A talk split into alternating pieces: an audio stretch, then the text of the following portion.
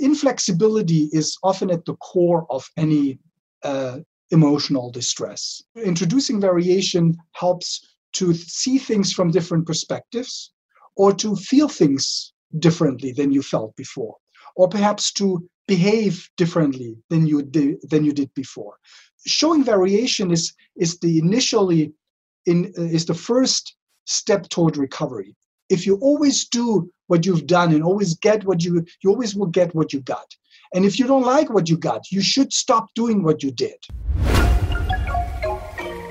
Okay, life can be crazy. You're feeling like you're sinking, just trying to find a meaning. It's time for better thinking, yeah, better thinking. Time to tune in. Let's go. Welcome to this episode of Better Thinking. Today's topic is process based therapy. My guest today is Professor Stefan Hofmann from Boston University, and his research focuses on the mechanism of treatment change. What does that mean?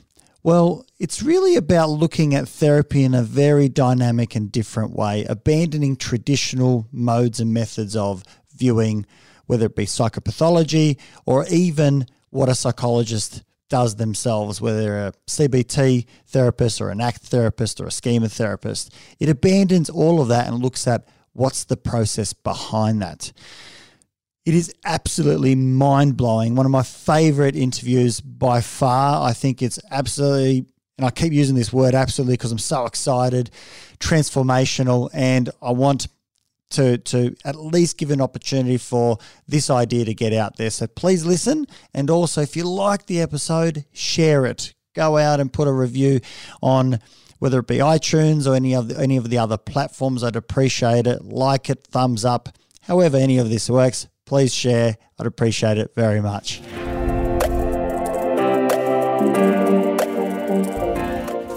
Welcome, Stefan Hofmann, to the show. I'm really pleased to have you here to talk about process based you know, therapy in particular.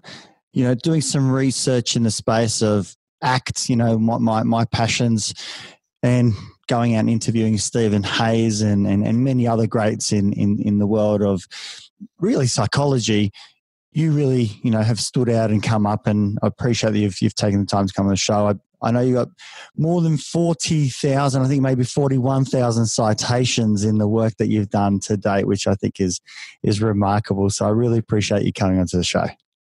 Thanks for having me. It's a pleasure. Tell me a little bit about process based therapy. I, I, specifically did not want to go out and, and read into this too much. Um, so I can kind of come fresh from it. So I can be naive um, and ask all the silly questions uh, to find out more about you know what, what this means. Happy to. So let me start with the problem that we have in psychology. Uh, and that is we've been uh, you know if you if you if you're doing uh, whatever orientation you do you have a set mind of how to approach uh, a problem and how to deal with a client. And maybe you may be trained in psychodynamic intervention might be trained in cognitive behavioral approaches might be trained in act and other forms of approaches. And um, these um, these, these strategies tend to limit your view quite a bit, uh, uh, whether you want it or not. You, you believe as, a, as an individual therapist, you think this is the way to go. This is the way, and you just need to find the right client who matches your belief system, right? Process based therapy steps away from this idea um, and uh, it um, steps also away from the idea of treating a disorder uh, we've been very confined by our way we approach psychiatry and clinical psychology. And we're pretty much, uh, Americans have been defined through the DSM, the Diagnostic and Statistical Manual, and Europeans uh, by the uh, um, by their European system, uh, ICD system, that is now also in the revision.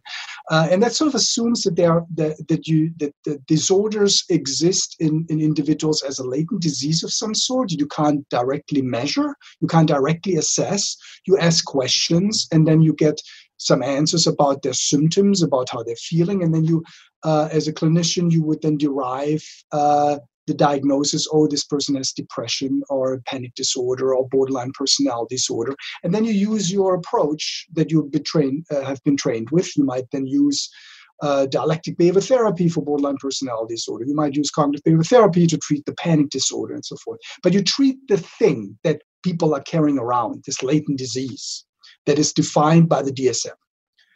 Um, Steve and I have been arguing for many, many uh, years, uh, uh, close to about a decade, I would say.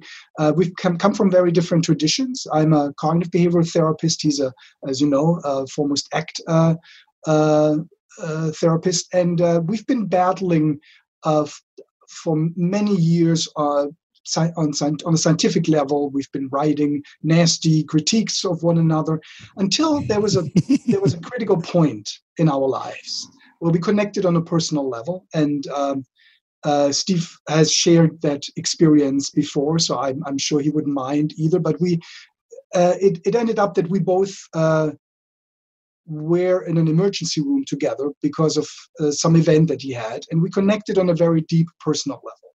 It turned out everything was fine, but but was uh, uh, but we. Um, we kind of put our differences aside from that point on. It was many years ago, and uh, we uh, connected personally. We initially then simply called each other up on the phone and, and, chatted, and then eventually we kind of found common ground that we both dissatisfied with the field as it is. We're both dissatisfied with this idea that we're treating latent diseases whether it is using ACT, whether we use DBT, we were dissatisfied with the DSM, with the ICD, with this idea that there's something that a carry that a person carries with them, that this is this this disease that you're treating. We're treating obviously, and any any uh, mindful clinician would say, well, that's not true. We're, we're all treating the individual, obviously. This is at the primacy.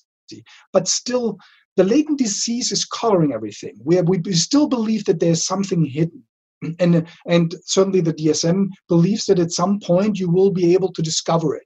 So you just need to look hard enough. At some point, certainly you you, you ought to find the, the genetic marker, the biological marker that that is that is that is that, that defines panic disorder or or borderline personality disorder. The bottom line is that this is not going to happen. Even the most sophisticated psychiatrist, uh, the most hardcore bio- biological psychiatrist would say, we're probably not going to find it. There's no not a single gene, not a single molecule, uh, uh, or a, a single uh, neurocircuitry that, that that that you are that is linked to any particular disorder. All right.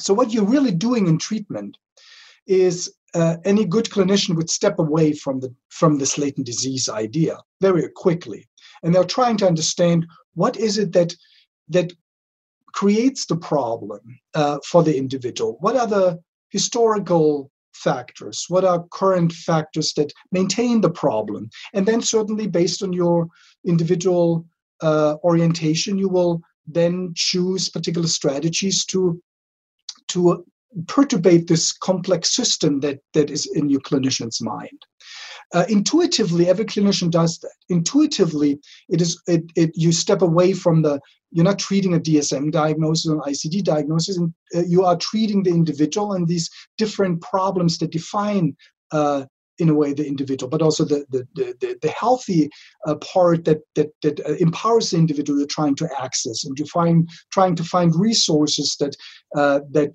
uh, the person can access in order to overcome whatever obstacle there there are. Maybe a trauma history, may that be a a relationship issue, issue, maybe feelings of loneliness or self-esteem problems, etc. Those things are not coded in the DSM. There's no such thing as a self-esteem disorder, or etc. so process-based therapy, number one, steps away from the latent disease idea. It also steps away from a nomothetic idea that we can somehow cluster people based on these arbitrary problems that are defined by a group of uh, experts that define a latent disease. Um, we need to move away from this group idea toward to the individual. That's what a clinician does. He tries to understand the person who sits in front of him or her. Um, so this is moving nomothetic to idiographic, an idiographic approach, but firmly rooted in in uh, clinical science. Um, intuitively, we do that. Process-based therapy provides a clear framework how to go about that, and also provides a good, uh, a, a, a, concrete uh, training approach and also a concrete uh, uh, clinical approach how to tackle this issue. It's a very complicated thing. It, the the uh, human humans are complicated. There are lots of things that uh, that uh, that that maintain a problem, lots of factors that lead to a problem, lots of resources that one can access to overcome that. In other words, we're dealing with a complex system. Every single individual is a complex network of issues. So we're dealing and we're using an idiographic approach and we're applying something that has been recently discussed in literature called network science to the individual. So net, a network uh, approach to a problem considers um, many different smaller as uh, sub problems aspects of a problem. They, uh, and we call them uh, in the network uh, um, language we call those nodes. Nodes of a network that uh, define that are defining features of a network. That might be a abuse history might be an, a, a network. Um, feeling bad about or, or, the thought is i'm not good enough might be a network. That might be a cognitive network. Or feeling i'm, I'm very lonely that might be a network of uh, social processes and and uh, or i'm not i'm I, am I'm, I'm not worthy uh, of of being a friend. That might be a network of cognition that are associated with that. Um, ruminating over past events might also be a network a network node okay? All of these nodes form a network a complex network. All of these nodes form a network. These are these nodes are uh, connected in a uh, complicated way. Uh, some some of these uh, connections are stronger than others such as the connection of the node i am uh, lonely is might be strongly connected with a node uh, I'm not uh, uh, I'm not um, good enough to be a friend of to anybody. Um, those those nodes would be strongly connected most likely. The um, the the node uh, of a, uh, a, a, the experienced event of a of uh, former abuse might might connect with I'm worthless and so forth. So these, uh, if you plot it up, it, you will see a a um, set of, of, of nodes, of connections that form uh, different uh, relationships, and some of them are stronger than others. In therapy, the, the art of therapy is to identify which of those nodes, which of those aspects of the problem you should target as a clinician uh, in order to perturbate this network, to turn it from maladaptive to adaptive which other nodes would you need to activate that counter these other nodes? Maybe um, uh, any strength that the person has. Uh, maybe the person is is empathic and mindful and uh, and sensitive. Those can be very powerful, positive influences that can perturbate the system. Processes we define as those kind of changes that occur in treatment aimed toward a common goal that that the client and the therapist agree on and the client is obviously also in line with his or her values where she or he wants to head what is the what is the overarching goal of this uh, intervention processes allow uh, uh, identify those kind of can be uh, in the in the network terminology a process can be a, can be a link between two nodes in a simple case, or it can be a set of nodes linked in a certain way. Uh, a process can be maladaptive. That is a maladaptive maladaptive processes maintain this this uh, the network in a in a in, in an unhealthy way, uh, and we perturbate the system sh- such that we change this process from maladaptive to adaptive. Um, now, this is um, nothing really terribly new um, uh, behaviorists, all behaviorists have been doing something like that for for since the beginning uh, of psychology. When we look at uh, functional analysis, we try to understand what how behavior, what are consequences of the behavior, and what are uh, what, uh, to what extent the consequences trigger other issues.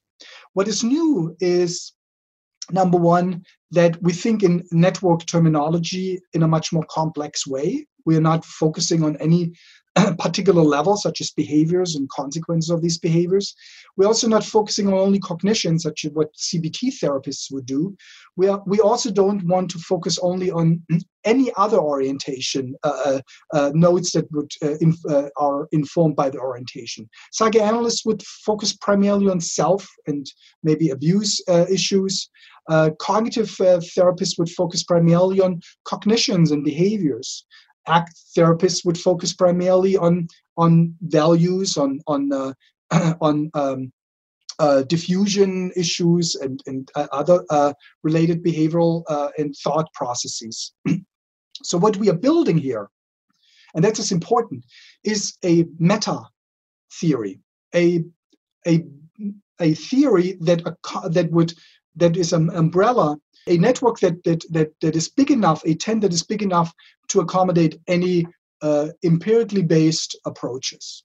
And that certainly includes uh, CBT, certainly includes ACT, can also include psychodynamic uh, issues as long as there's good evidence uh, to support it.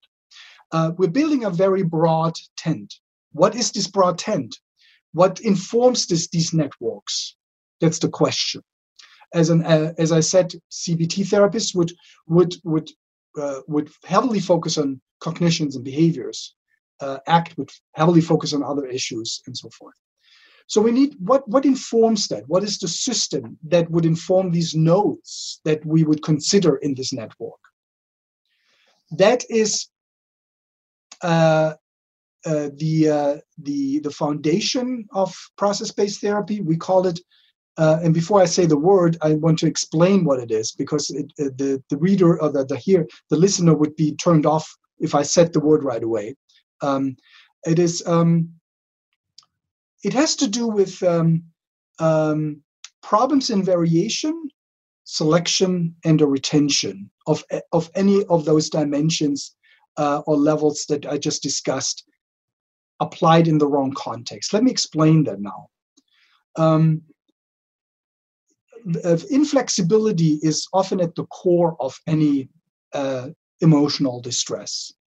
And variation, uh, introducing variation helps to see things from different perspectives or to feel things differently than you felt before, or perhaps to behave differently than you did, than you did before. Varia- in, uh, showing variation is, is the initially in, uh, is the first step toward recovery. If you always do what you've done and always get what you, you always will get what you got. And if you don't like what you got, you should stop doing what you did because you will always get what you what you got before. Uh, that is on the behavioral level, but also a way of thinking and feeling and approaching people. Variation is key, is absolute key toward toward uh, reaching your goals uh, and toward recovery and how and and uh, and and uh, and becoming a a human uh, the human being you want to be. Now you might show variation, uh, but you do not select whatever seems to work. That's a pro- that is another problem. It's possible that you have that you every so often show show healthy variation, but then you don't stick to what actually worked. You slip back. Um, you um, you you actually did um, uh, you know, uh, uh, uh, stop stop smoking by by maybe you know whenever you felt the urge to smoke you perhaps did something else it actually seems to work but you didn't stick to it. You fell back to the old behavioral pattern because the context because uh, whatever else uh, kept you going again. Now the other problem is if you uh, you may show variation healthy variation. You may also show healthy healthy selection but you may not retain it. You don't stick to it, such as the smoker who then doesn't, who's not, who doesn't keep going with with that approach. You just, you just fall back to old behaviors. Retention uh, is is the key to uh, that that would fall you back into uh, into old behavioral patterns, old ways of approaching uh, subjects. Now, you may show healthy variation. You may show healthy vari- uh, selection, and you may, may even show even healthy retention but you don't do this in the right context. And that's also maladaptive. You you could show the perfectly well. Um, uh, in, in, in any it, it's always context dependent. Uh, it, it really mad it matters what the context is whether it's adaptive or not. Now what are those core principles? Uh, uh, variation selection retention in the right context. These are the principles of evolutionary science i'm just going to repeat that because it sounds so odd evolutionary science is uh, based on these variations uh, on very healthy variation healthy selection, healthy retention in the right context leads to adaptation. If any of those uh, issues uh, uh, seem to not work well, uh, if there is no healthy variation, no selection retention can happen. Uh, if there's no healthy selection, no retention can happen. If there's no retention, obviously you can't stick to what has worked. And if you don't apply it in the right context, it's also maladaptive. In other words, any form of psychotherapy, any form of psychotherapy, no matter what uh, strategy you're using, you will introduce variation, selection, retention in the right context. That is so broad that we can build a big tent that can uh, accommodate any uh, theoretical orientation ranging from psychoanalysis to uh, to CBT. Um, now, those are the core processes. They can be boiled down to these core processes that uh, we eventually change in this network. The network, uh, we perturbate the network by introducing healthy variation. We, perturb, we also perturbate it by um, uh, by introducing healthy selection, and we maintain it. We maintain the healthy network by uh, uh, uh, adaptive retention strategies applied to the right context. That sounds a bit um, complicated and complex, but I guarantee to uh, you that it's not. Uh, the uh, we've done many of those workshops and our clinicians uh, the clinicians in these workshops no matter where they are coming from regardless of their orientation very quickly catch on to it understand it. Uh, evolutionary science is a um, uh, is kind of a misnomer because it is in a way a truism. It is not a theory. It's nothing that is that needs to be proven or disproven it just is it is just as as true as the world is round. It is not flat. I'm sorry for some of your listeners who still believe in the flat earth, but it doesn't exist. um, so this is this this is how evolution works. Adaptation is a result of healthy variation, selection, retention in the right context, and therapy is a process working toward that. I'll give a, you a few minutes to digest and to ask me clarification questions. No, no, no. It's it's a very different way of looking at it, but it places an umbrella over all these other labels that we've placed on on on therapy. So I know obviously starting in terms of, you know, the labels that we get from, you know, whether it be the ICD, the DSM, you know, depression, anxiety, etc. But then there's labels within psychology. You know, I'm, I'm, an ACT therapist. I'm a CBT therapist. I'm a psychoanalyst. We're, we're still coming under this umbrella of this is you know, this therapy is what works. You know, we, exactly. we, we, tend to kind of even battle with one another. Exactly. Um, and as you yeah, say, I, I, used to, I actually uh, entitled a uh, recent article uh, borrowing uh, John Lennon, uh, and I and I t- entitled it "Imagine there are no therapy brands. It isn't hard to do."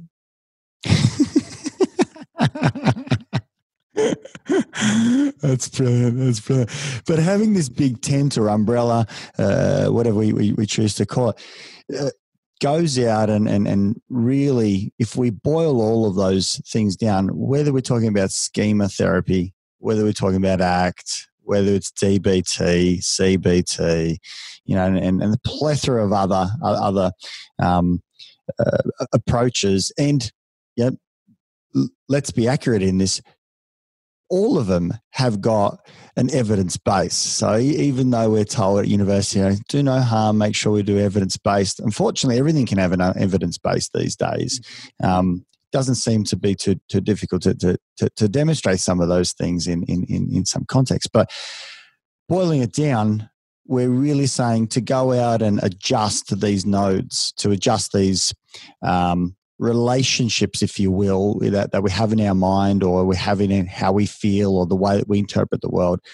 We can go and adjust those, uh, or, or, at least introduce adjustments through variation uh, in terms of variation of behavior, variation of thoughts, variation of perspective taking, uh, then selection being, I suppose, wise decision making or, or being kind of uh, mindful about what decision's going to serve me um, you know what what's in line with maybe the direction i want to go or the values um, and then the retention which is in some sense the practice. How do, how do i go back to it? Because it's it's damn hard to do so to, to repeat it um, and it's in that repetition that we wire the new network and nodes up is, is, is how i'm understanding this. Have i somewhat captured it you are very good. You very much uh, understood what I just said. Very good, very good. Yes, yes. And then um, in the last part, applying it in the right context. It's obviously context. Yes, uh, yes, exactly yes. right. You're absolutely right. So in order to, um, so these are the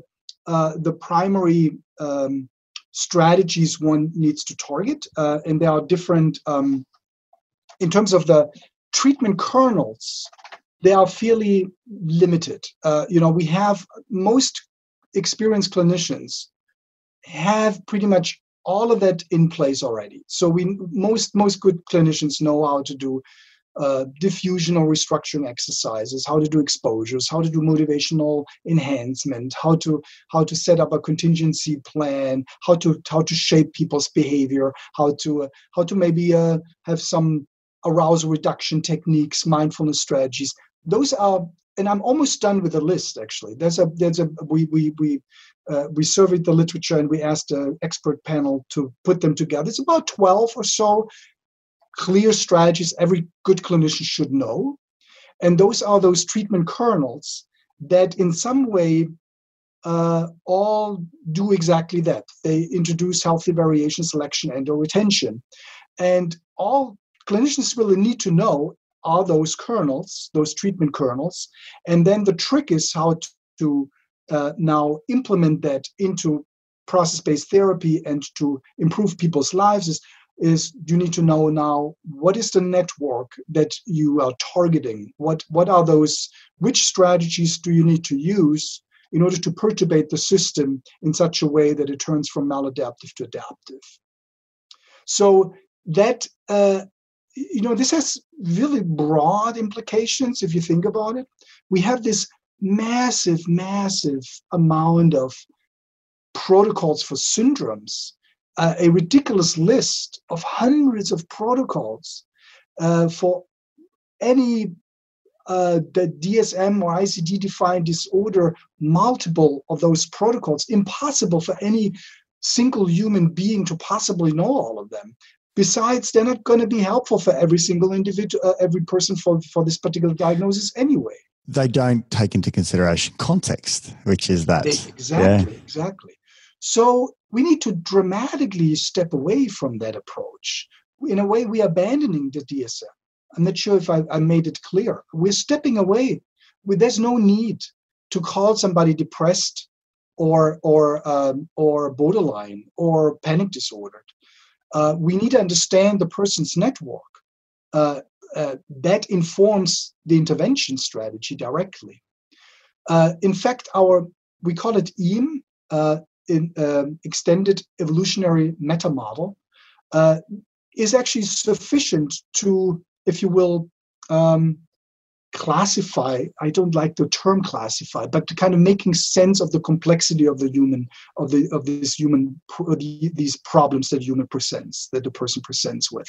Um, so uh, the uh, EAM is, is is essentially a very simplistic system that that uh, that allows clinicians to examine whether the person has problems in variation selection and or retention in the wrong context of say behaviors cognitions, affect, attention, social processes, uh, and includes cultural issues and biological issues, physiological issues. That's it. That's it. That's all.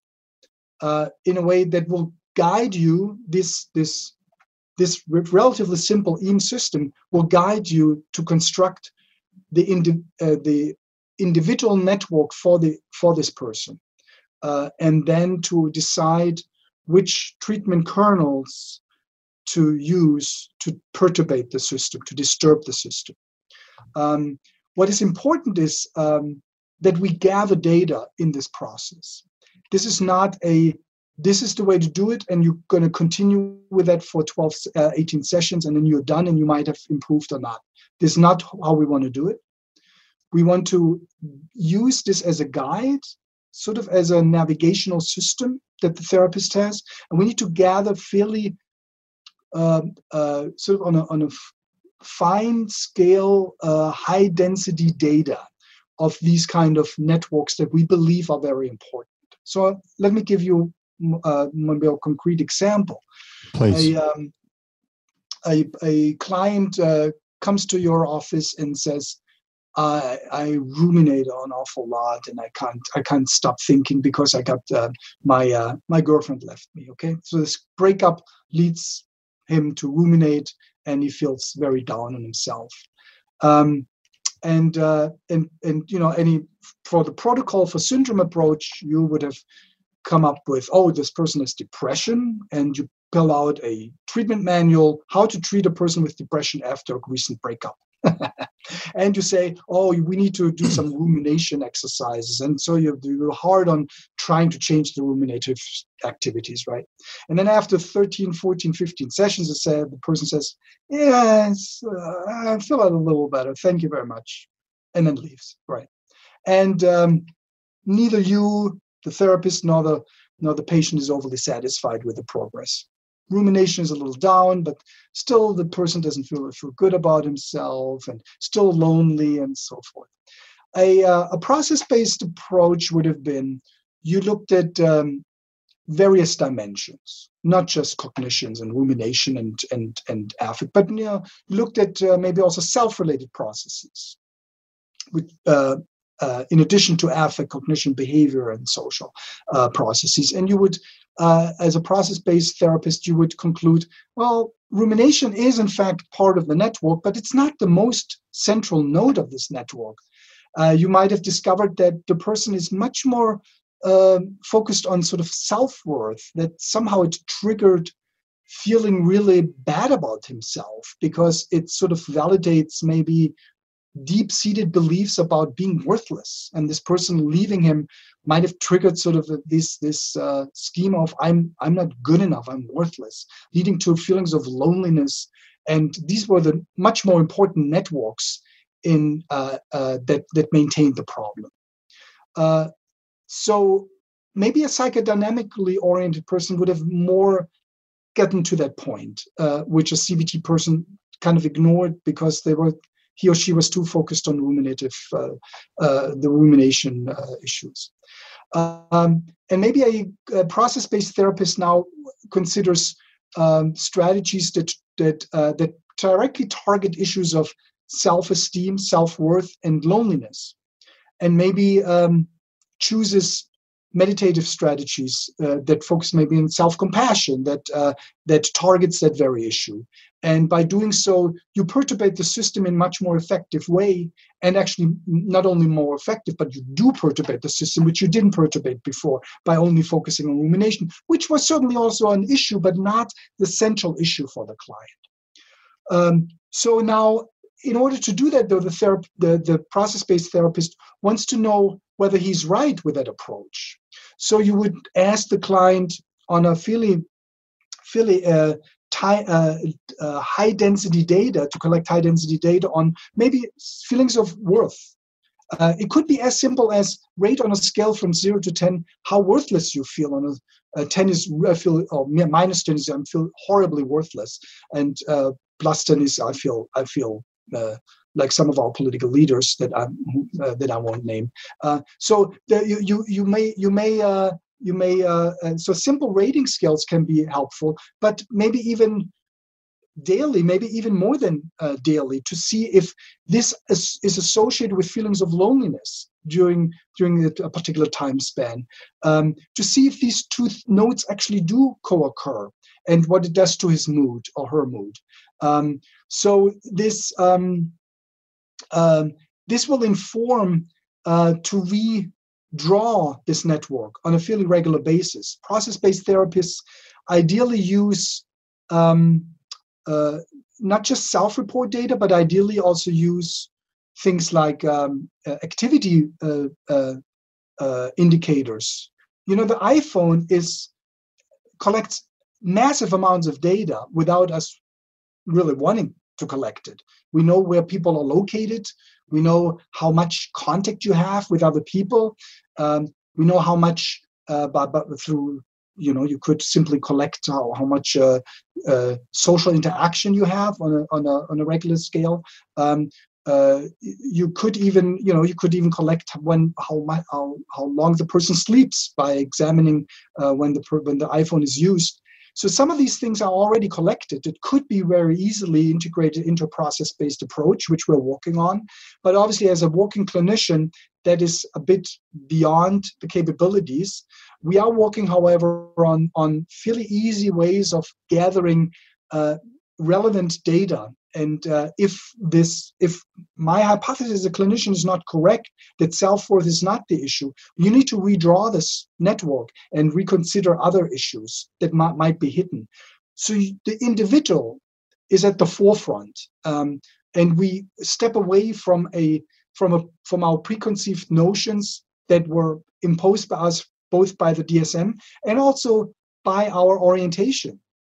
I would want anybody, regardless of the orientation, check off certain uh, relevant dimensions that uh, that could inform this network. Maybe cognitions, affect, behaviors, self. Uh, related processes, social and cultural processes. Uh, not asking those issues may simply you may simply miss the most central networks and the client may not even be aware that these are the most central networks. It's not that the client says, mm. I'm not going to tell you, but rather, well, I never thought of it. And you're right. So we need to put the individual, the goal of the treatment should be not to reduce some arbitrary symptoms that were defined by the DSM, but the goal of the treatment should be to move the person toward a different level of of experience it, uh, that is in line with the person's value and and and and determined goal. I'm hearing uh, that by virtue of looking at problems from a diagnostic level or from a DSM level, ICD level, there is potentially a tendency, or um, there is a tendency for us to stay on the surface as clinicians to to not go further and deeper you know and obviously as, as clinicians experience uh, experience goes up they might naturally start seeing those things and hence where your research has has, has um, identified that. But there is a tendency to uh, I suppose, move towards that which is shiny, um, or uh, we might get a little bit of movement on, but it doesn't necessarily go into that depth or um, uh, appreciation of where that pain lies. Yes, uh, that's absolutely and, right. And if we can go deeper and use the use this kind of framework around variation selection, uh, retention, and whether it be from a cognitive, like uh, the for, for us to to look at, you know, is this a cognition sort of challenge that we're in, or behavioural, affect, or social, cultural, uh, to to to try and examine um, what's going to be most beneficial for the client. And then obviously, we need to do uh, feedback uh, to find yes. out uh, is is is is our hypothesis that we're working on with the client and it, and it's not that the clinicians necessarily even got this wrong. It, it's sometimes it's hard for even a client to articulate. This is the process of therapy where, where where it shifts it moves and it kind of says well I was quite upset back then and that's why I was talking about it so much but that's not really what bothers me. Something else bothers me. And and it keeps evolving and and and, and moving and it's a it's an evolving process. Our job is, is to try and and uh, uh, not necessarily act on the presenting problem, so to speak, but go beyond that to, to, to, see what, what underpins that. You know, what are these networks? What are these nodes? Um, because they, they are the likely the ones that are going to permeate through one's life uh, rather than just this one little situation. It's kind of like the inner context, um, not necessarily just the outer context. You have a way of uh, uh, uh putting it in better words than I could have done. So very nice. Yeah, that's exactly right.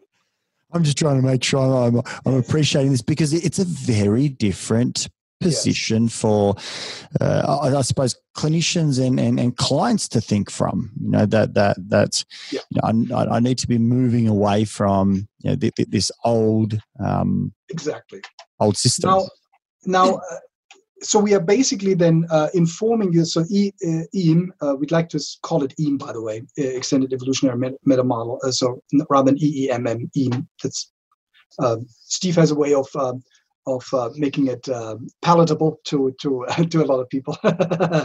so the um, so EAM informs the idiographic network, and um, and we need to gather high density data to uh, the to examine whether our network approach uh, or our, our conceptualization using network approach is accurate or not. Now, there's another uh, good reason why we want to uh, collect high density data. Um, the uh, uh, so we are working with um, with dynamic complex networks, and in most cases, dynamic complex networks don't change gradually. They don't gradually shift. But often what we see uh, that some of these shifts, uh, some of these changes in the network happen then pretty dramatically. A network uh, tends to try to stay stable for as long as possible. And whether it's adaptive or maladaptive, but that's the nature of complex networks. Um, so this uh, um, this uh, uh, this is often we often see then uh, these changes happen dramatically. That's called catastrophic bifurcation, by the way, and uh, and, and in a way that we, we call it the network being resilient for to to outside perturbation. So if, also therapy for maladaptive network, the network tries to be stable and is resilient. Uh, it's kind of it's an odd term because it's maladaptive. So typically resiliency is obviously good, but if a adapt in a maladaptive network is also trying to be resilient. The problems are there for good reason. There are reasons why the problem persists and the problems, the entire problem space. Otherwise, the problem would be gone pretty quickly.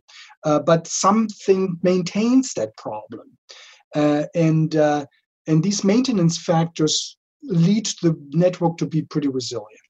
Now, once this uh, change occurs, we know that they're similar to a uh, valley that goes uh, so you imagine a ball in one valley and it needs to go over a, a um, out, outside of this this valley uh, over a hill. And once the hilltop is reached the network can either become go back to where it was before or it can turn into a new network uh, and this is called these these two states uh, that uh, that our uh, psychiatry has been embracing this idea, and we and have uh, some some network scientists have applied that to, for example. Uh, changes in in in depression or psychosis. So one can actually see that if you gather high density data in individuals, you can observe a sudden shift in some of these well, let's call them symptoms, uh, in how these symptoms hang together. Um, and um, what is now most fascinating for us, if we are able to turn it into, um, if we utilize iPhone and other devices to inform that, we could actually predict, theoretically predict important events from happening.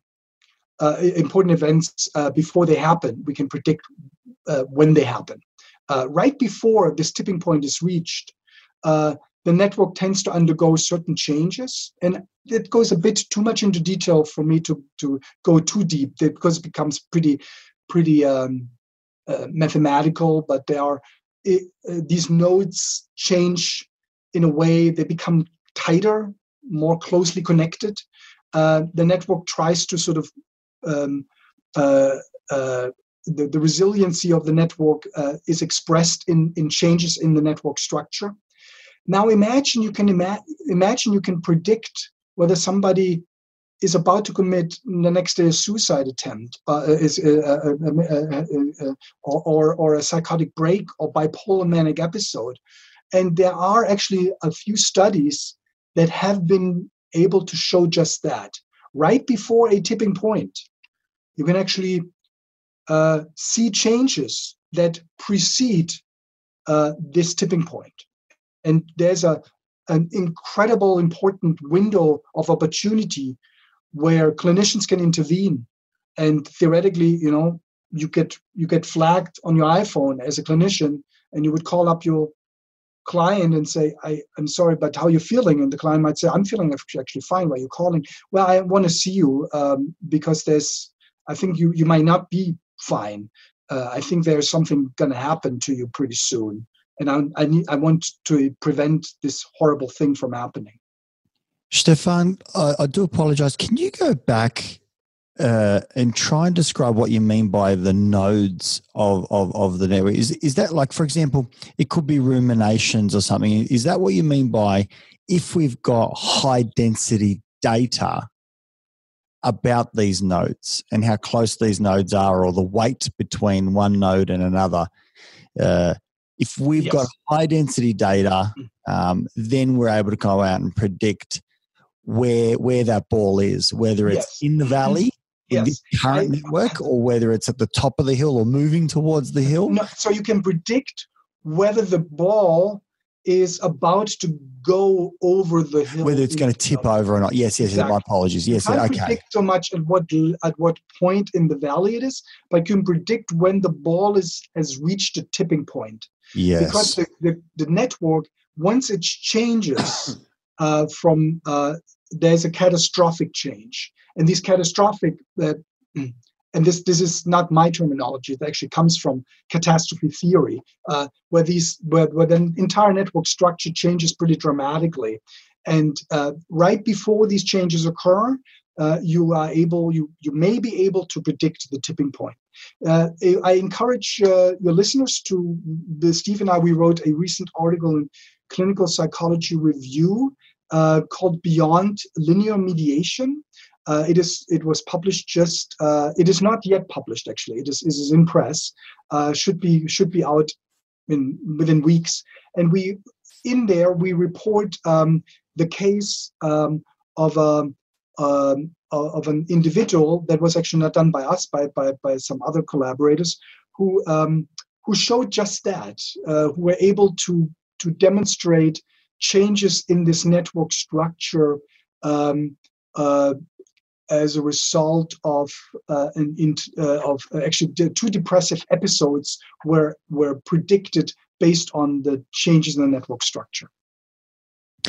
This is the idea of being able to identify, for example, tro, pro, prodromal. If I go back to you know using some categories, absolutely, pro, absolutely. prodromal sort of uh, periods well before an episode, um, and you know that would be absolutely priceless. That that the, this is in, in some sense, you know, technologies may be moving to the world of of you know high data um, capacity, right? And, you know, it's not it's it's not a big data f- where everybody is is is thrown in the pot, but this is big data for a single individual. For an individual, absolutely, exactly. it, it's density exactly. of, of of understanding me. You know, not not uh, large, you know, for, for others. It, it's actually about this is about me, my data um, that can right. that can be utilized to, to assist me with obviously variation selection, you know, uh, retention yes. so, so yes. someone can assist me or I can assist myself to, to look at those. What am I doing? Exactly right. Exactly right. I so love I the I love the analogy of the of, of those you know like the the hill and the and the valleys because it just makes so me. much sense. This, is a well this is a well known uh, uh, de- depiction of uh, of changes in network uh, structure. Uh, so this is uh, I, don't want to take credit for it, but yes, sure, it's, a, sure. It's a good example. Yes, but yes. but but we, as clinicians, I think as human beings, we all know that this that this occurs. We we talk about it in, in language like, "Oh, the penny dropped." You know, I was having all these yeah. issues, and then you know, someone said something, and the penny dropped. But you know, exactly. after the penny dropped, Hamil's back. Yeah, you know, and something has occurred, whether whether in you know so-called positive or, or, or negative direction and with that came a whole lot of other things which is where you know variation either became very very very low for example depression yes. Um, yes. or it may have expanded where someone felt, you know, um, enthused and and, and um, compassionate, or it could be even variation towards things that we don't want, um, exactly right. promiscuous behavior and and, and the like. Absolutely. Um, but but we know that the network. It's not healthy variation. It's variation, no. but healthy variation. Yeah, right. yeah. Um, but the network's stable. You know, it's fighting to stay alive as it is. You know, doesn't yeah. like to be permeated. Yeah, and I should also note that the uh, the um, uh, network science is is um, uh, is is very broad. Uh, psychiatry and psychology just recently considered it. Uh, there's a uh, and and it has uh, has not really been integrated into clinical psychology, which is um, really surprising. so Steve and I have been working pretty hard to to make it um, palatable to to clinic clinicians. The um, network science is, is has been embraced by um, by uh, uh, predicting financial markets, uh, by um, by predicting climate change. Um, uh, geneticists are using that to understand how genes interact and and uh, inhibit each other and to express certain proteins.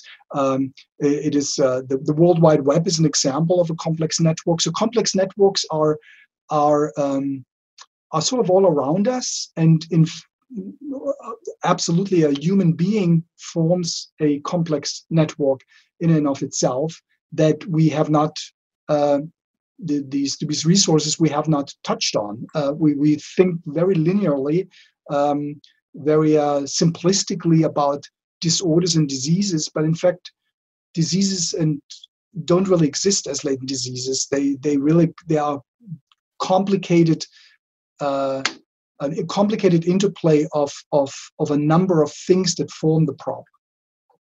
I mean, these are kind of like networks, and hence why uh, you know the functional analysis of, is only possible with high density to an individual person based on their context. It, yeah. Uh, I mean, the, the, this is really game changing in my eyes in, in, in, terms of it, it's asking a very different question. It, it's abandoning labels and kind of saying it's no different to you know in the DBT sort of space when we start looking at functional uh, analysis, like what could they call it, chain analysis for you know a, a, a crisis or, or, an incident that occurs. Let's look at it in detail, try and understand it, try and appreciate it, you know, and and and you know hopefully work on selection at that point about what you might do you know in in the future. Obviously give us a bit more variation and then obviously the practice side and and hence why the clinician becomes involved and says if you're really in one of those spaces do all the things that we've asked then give us a phone call. We will work with you. We're trying to reinforce basically a brand new model. You know we, we, we want to build a new model about what to do it's when you exactly have right. you know emotional um, distress. Exactly right. Exactly right exactly right. I'm so excited. Me too. I'm excited that you're excited. Uh, no, uh, I, I uh, tend to agree with you. I think this is really a um, very different way of of of uh, approaching the problem. See, that I think we needed though the we have come to a to a point where we, we can't we can't continue what we have been doing, and that uh, clearly the DSM is not going anywhere. There have been early attempts have been made, or recent attempts actually, uh, to dimensionalize it, to to link it more to biology. There's in in the U.S. Uh, people have developed a system called research domain criteria that was uh, uh, sort of trying to to tie it to to cells, molecules, circuits, but that really didn't also didn't really work well. But uh, but what uh, what did help was to identify important dimensions that we have since integrated that seem to be relevant for um, pathology. You know, dimensions such as cognitions and attention and behaviors and and and uh, social and self-related processes and uh, so uh, I, I, think there's a change is in the air. Um, there is very few. Um, we, we have critics, obviously. We have people who disagree with us. Not not so much. Actually, the the, the strongest critics would be the ones who are saying this is nothing new. You, uh, uh, you're not telling me anything that I don't didn't know before. And uh, my answer to that would be, we, we, really aren't. This is not a new treatment. Mm. We mm. don't. We, we're not creating another brand. We're trying to tell you that there is a different way of looking at the of, of, of the problem and using what we have in a very different way that actually will maximize benefits. The goal is to get everybody better, not not only better, but actually, you know, reaching their goals, not just reducing a few symptoms that were defined by the DSM. So we are not creating a new brand. PBT is not a new treatment. PBT it, is a different way of looking at it. It's interesting, however, because it, it, just shows how humans, you know, operate and work. That the moment there's a new idea on the table, we go and we say, I'm going to categorize that. Yeah. I'm going to make that firm and strong and, and, and, you know, the flexibility I, I, I'm, I'm unable to hold because I know what I'm doing. If, if that's not you new, then it's rejected. Um. I'm going to keep my network you know, right. in, in, in place. And, and no one's arguing that what someone's doing isn't providing value or support. Um, and we're not going out and saying, this is a brand. We're saying this is a an umbrella. Uh, yes. This is the process, and I, I, mean that that's the idea about process based exactly right. therapy. You exactly. know, and, and that's that's not a brand against CBT or anything. It's kind of saying maybe we can do process based yes. uh, uh, as your hat while you do CBT or process based as your hat while you do ACT. Exactly. Um, no, no exactly. different to in some sense from from Steve's work. You know the, that uh, relational frame. You know, theory mm-hmm. is, is, is the hat, so to speak. Sure. That looks at the functional analysis and the like exactly. of, of language and, and, and so on and so forth. That informs ACT. Yeah. Uh, this is um, you know uh, of a similar nature. It's looking at what's the process that all therapists can can utilize can do that, that that's accessible because psychologists struggle with with you know we've got to be taught and learnt and understand and so on and likewise so do our you know fellow human exactly clients. You know we're, yeah. we're trying to let them see what we might be able to see and this is a really uh, uh I was going to say simple, um, and maybe I will use simple. It, it, it is simple, um, but it's it, it's very sophisticated at the same time. You know, with the, the underpinnings there, and obviously yeah. with, with, with density of data. Um, you know, in and context, we're using evolutionary science to, to, to, as a as a as a foundation of of these ideas. Uh, so evolutionary science is really. Uh, the the fabric of process based therapy. It can't be understood without embracing these ideas of evolutionary science. And nothing in science makes sense outside of evolutionary science. Where any question that you raise will eventually lead to evolutionary science answer.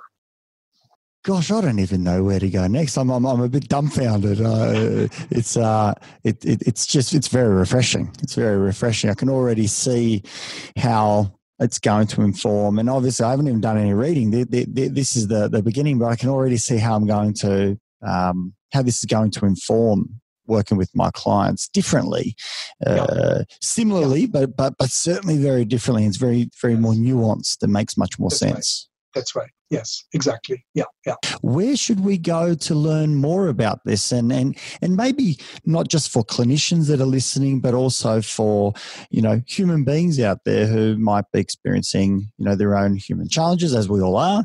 Uh, where can we find out more about um, you know how how to apply some of this or just to learn more about it? Where where where are some good starting points? Right right. So we Steve and I wrote a quite a lot uh, on this issue already. So um, there are we have books, we have articles. We are writing right now a clinician uh, guide for to process-based therapy, which is probably the most meaningful for clinicians to use. We have a a, a book uh, that is more theoretical in nature called uh, process-based CBT. We started with that, and we wrote since then a number of articles focused on on process-based therapy. Um, we uh, we have what's important is we want to really get it out and we want to encourage also clinicians to use it and gather data now to to uh, to inform their clinical practice and also share that with uh, each other and with us. uh, the uh, we have a um, webinar uh, uh, set up. Uh, Praxis CET is putting it together. We have we do regular workshops. I have a process based. my next workshop is is actually in um, if um, in in June in in in Germany, uh, that is June 6th to June 9th. Um, so there's still uh, uh, people can can go to uh, uh, Frankfurt Academy of Process-Based Therapy. F um, it's um, F R A P B T P, PBT, I think. So if you Google for process-based uh, uh, Frankfurt Academy of Process-Based Therapy, you should get to it. Let me actually just double check. Uh, and um, uh, but we do also have um, um, uh, with Praxis CET uh, a number of things set up. Um, so it's kind of difficult to. Um, I, I, would think I would assume that Steve also has has it with um, through New Harbinger setup. And look, I'll, I'll reach out to, to, to Steve yeah. find out. I'm, I'm, sure with a bit of a Google search, we might be able to start there and, yeah. and kind of re- reach out. Is there um, any um, place for how people might be able to come and find out more from you specifically or collaborate? Uh, Absolutely. Yeah, yeah, I have my website is bostonanxiety.org. Uh, uh, Boston Anxiety, one word, Boston Anxiety as the city of Boston, bostonanxiety.org. I have um, there's my website, and and uh, please, uh, uh, I'm more than happy to to answer emails and to um, uh, to uh, communicate with individuals, like-minded folks. And the, the website, by the way, I did find it is uh, frapbt.eu is the website for our uh, Frankfurt Academy of Process-Based Therapies, which we, the next one is going to be in June. Now, I'm always going to uh, put put guests on the spot that uh, I want to come sort of a little bit further south. Any any time you and Steve might be coming down to, to Australia at some some point? Any uh, I'm yeah, I'm I, I I think I'm going to be actually in Australia. I travel quite a bit. I seem to remember there was some Australian trip. Um, For a uh, workshop or a conference or something?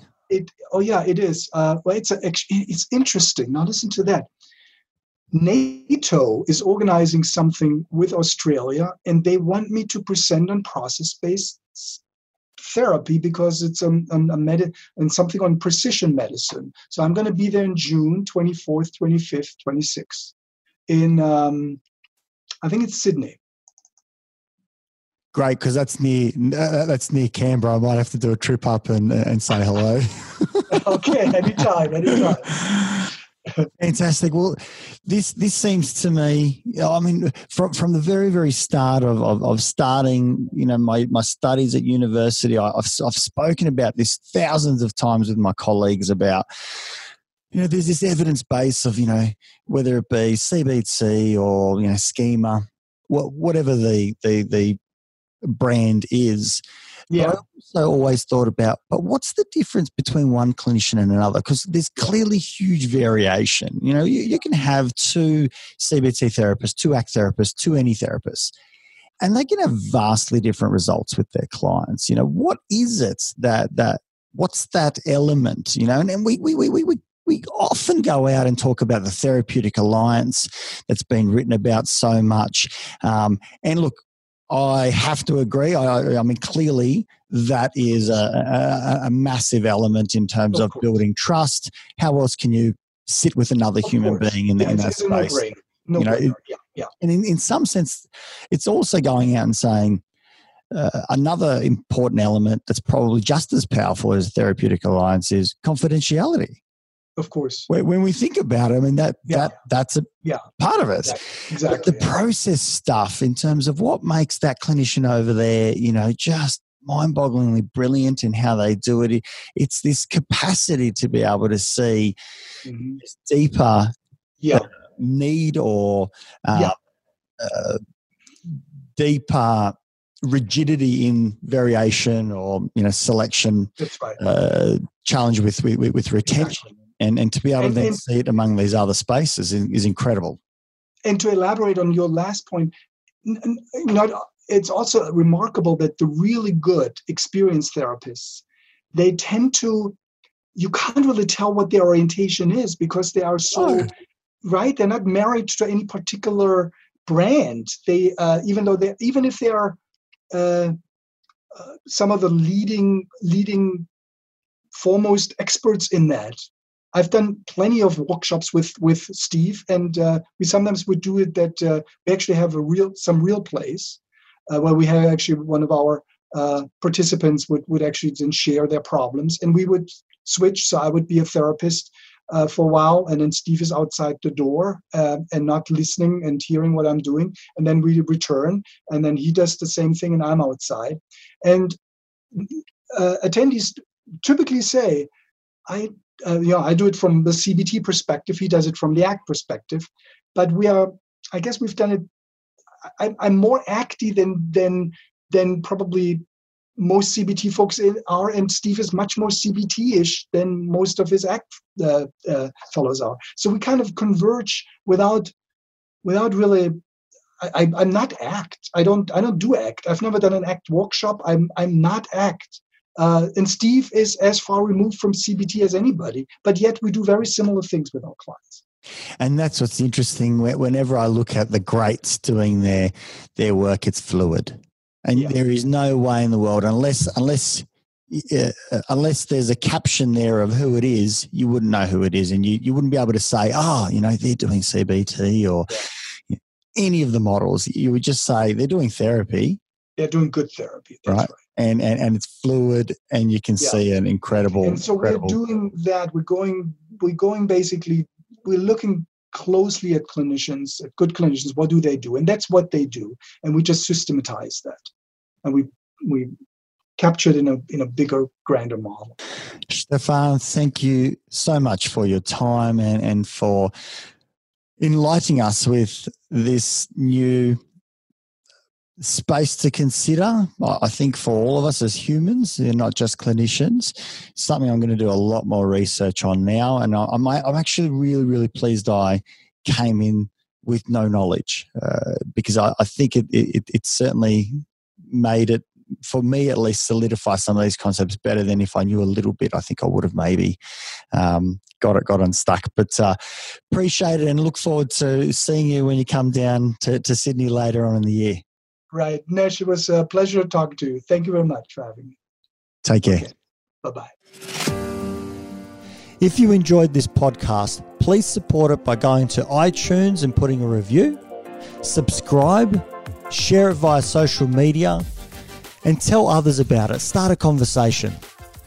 It's listeners like you that make this able and possible, and why we bring in these guests to go out and share their knowledge and resources.